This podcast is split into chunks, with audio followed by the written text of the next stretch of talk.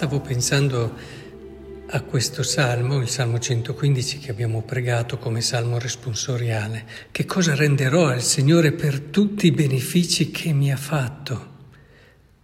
E uno si immagina, beh, insomma, ti darai da fare, sarai, farai quello che lui gradisce, arriverai magari a dare anche la vita per lui. No, invece qui dice, alzerò il calice della salvezza e invocherò il nome del Signore. Uno può pensare, ma è un po' poco.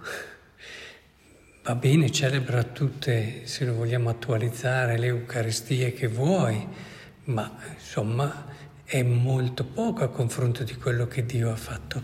E questo mi faceva riflettere, pensare che effettivamente, primo, non potremo mai restituire a Dio quello che ci ha dato, teniamolo ben presente. Però, certamente, se riduciamo tutto a questo alzare il calice, eh, scivolando in un ritualismo che scollega la liturgia dalla vita, ecco che questo diventa un problema.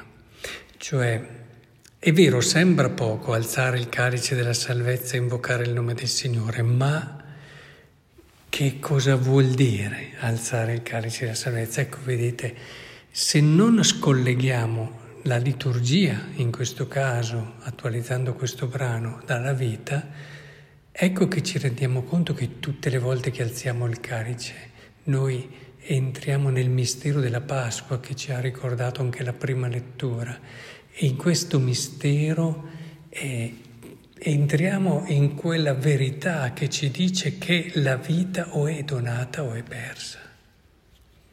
E alzare il calice della salvezza vuol dire accogliere nella propria vita il mistero della Pasqua di Cristo che ci porta all'amore più grande che ci sia che ci fa sentire così importanti, preziosi, perché per noi Dio ha dato la vita e dall'altra parte ci aiuta a comprendere e a vivere eh, il mistero del dare la vita, perché il chicco di grano se caduto in terra muore porta frutto, ma se non muore non porta frutto. Questo così come considerazione, non sleghiamo mai la liturgia, ogni volta che noi andiamo a messa e viviamo questo mistero, guai se usciamo contenti perché abbiamo eh, detto la messa, come dicono alcuni, non siamo andati a messa ed è chiusa lì, abbiamo assolto un precetto, ma ti rendi conto cosa vuol dire andare a messa? Ecco, eh, sia per quello che ricevi che è immenso, sia per quello che eh, ti, ti, ti, dice de, della tua vita, è quella verità, perché non puoi andare a messa e tornare fuori tale quale. Circa il discorso del Vangelo parlavamo dei ritualismi, allora stiamo attenti nel Vangelo ai legalismi. Cioè questi guardavano Gesù, dicevano ma fanno quello che non possono fare. E, e Gesù ci dà il criterio fondamentale per sfuggire ai legalismi e moralismi, che è quello di avere Lui come riferimento.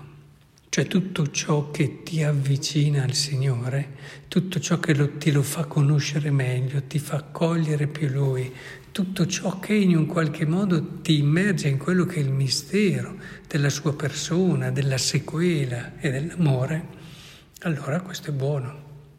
In fondo provate a pensare, e anche questo precetto no, del sabato era per ricordare quello che Dio aveva fatto e quindi serviva per andare a Dio. Se però me lo scolleghi a Dio, è chiaro che eh, rimane lì a sé stante e a volte si diventa anche grotteschi e si persegue l'opposto del senso della norma. No? La norma ha un suo senso, si arriva a volte ad andare in senso contrario, quando ci si ferma alla lettera o alla forma. Ecco, è molto importante che tutto quello, i comandamenti, ci aiutano proprio ad aprirci al mistero di Cristo, a conoscerlo meglio e a seguirlo. È fondamentale che abbiamo questo criterio. E a ripercorrere tutti i comandamenti, sia quelli dell'amore verso Dio che verso il prossimo, e ti riportano tutti lì. Amare sempre più Dio e in Lui scoprire e vivere il vero amore del prossimo, perché ecco, mentre circa l'amore di Dio, vabbè, ci possono essere alcuni fanatismi che, che ti deformano l'amore a Dio e, e quindi le due cose insomma si, si bilanciano sempre, no? l'amore a Dio e l'amore al prossimo anche per discernere quelli che possono essere eccessi e fanatismi, però anche nel discorso dell'amore al prossimo tante volte ci sono le idee molto confuse, no?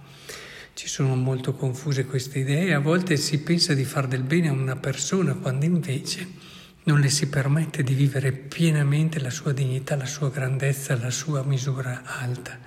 Per questo l'amore del prossimo è, passa attraverso quello che è l'occhio e il cuore di Dio. Cioè è solamente attraverso Dio che tu puoi comprendere cosa vuol dire amare il prossimo. E, ehm, sì, su tante cose no? si è un po' confusi, perché gli do un po' di consolazione, gli do un po', di gioia, ma tante volte lo rovini, o comunque non gli permetti di vivere fino a fondo il grande mistero a cui è chiamato, o lo chiudi in se stesso e non lo fai aprire a una speranza. Eh, adesso non entriamo in tutte le questioni che ci possono essere dal far contento uno, ma però è una cosa che è un peccato o, o addirittura accontentarlo nel voler terminare la, la sua vita o all'inizio della vita, alleggerire una madre che si trova in una situazione troppo pesante e così via, insomma. E ci sono poi tante altre cose se entriamo nel campo sociale, eh, dove a volte ci si confonde, anche se lì a volte è più immediato, anche se a volte anche lì ci sono poi delle cose che si nascondono no? dietro questo discorso di andare verso tante popolazioni ci sono poi delle doppie intenzioni di sfruttamento. Eh, sì li accontento subito ma non permetto loro di crescere e di svilupparsi ma insomma, adesso non entro nel merito. Il principio è quello di comprendere che per capire al meglio l'amore del prossimo bisogna passare dal mistero di Dio per questo allora apriamo il nostro cuore, che Dio ci liberi da delle liturgie asettiche, morte, ci liberi dalla legge che può uccidere, dice anche San Paolo, la lettera è morta, e da quei moralismi che il più delle volte ci allontanano da Dio, dal prossimo e ci lasciano neanche con noi stessi ma con qualcosa che alla fine stiamo fuggendo e che non abbiamo ancora compreso perché il moralista è uno che non ha ancora compreso il mistero che è e sta fuggendo da se stesso.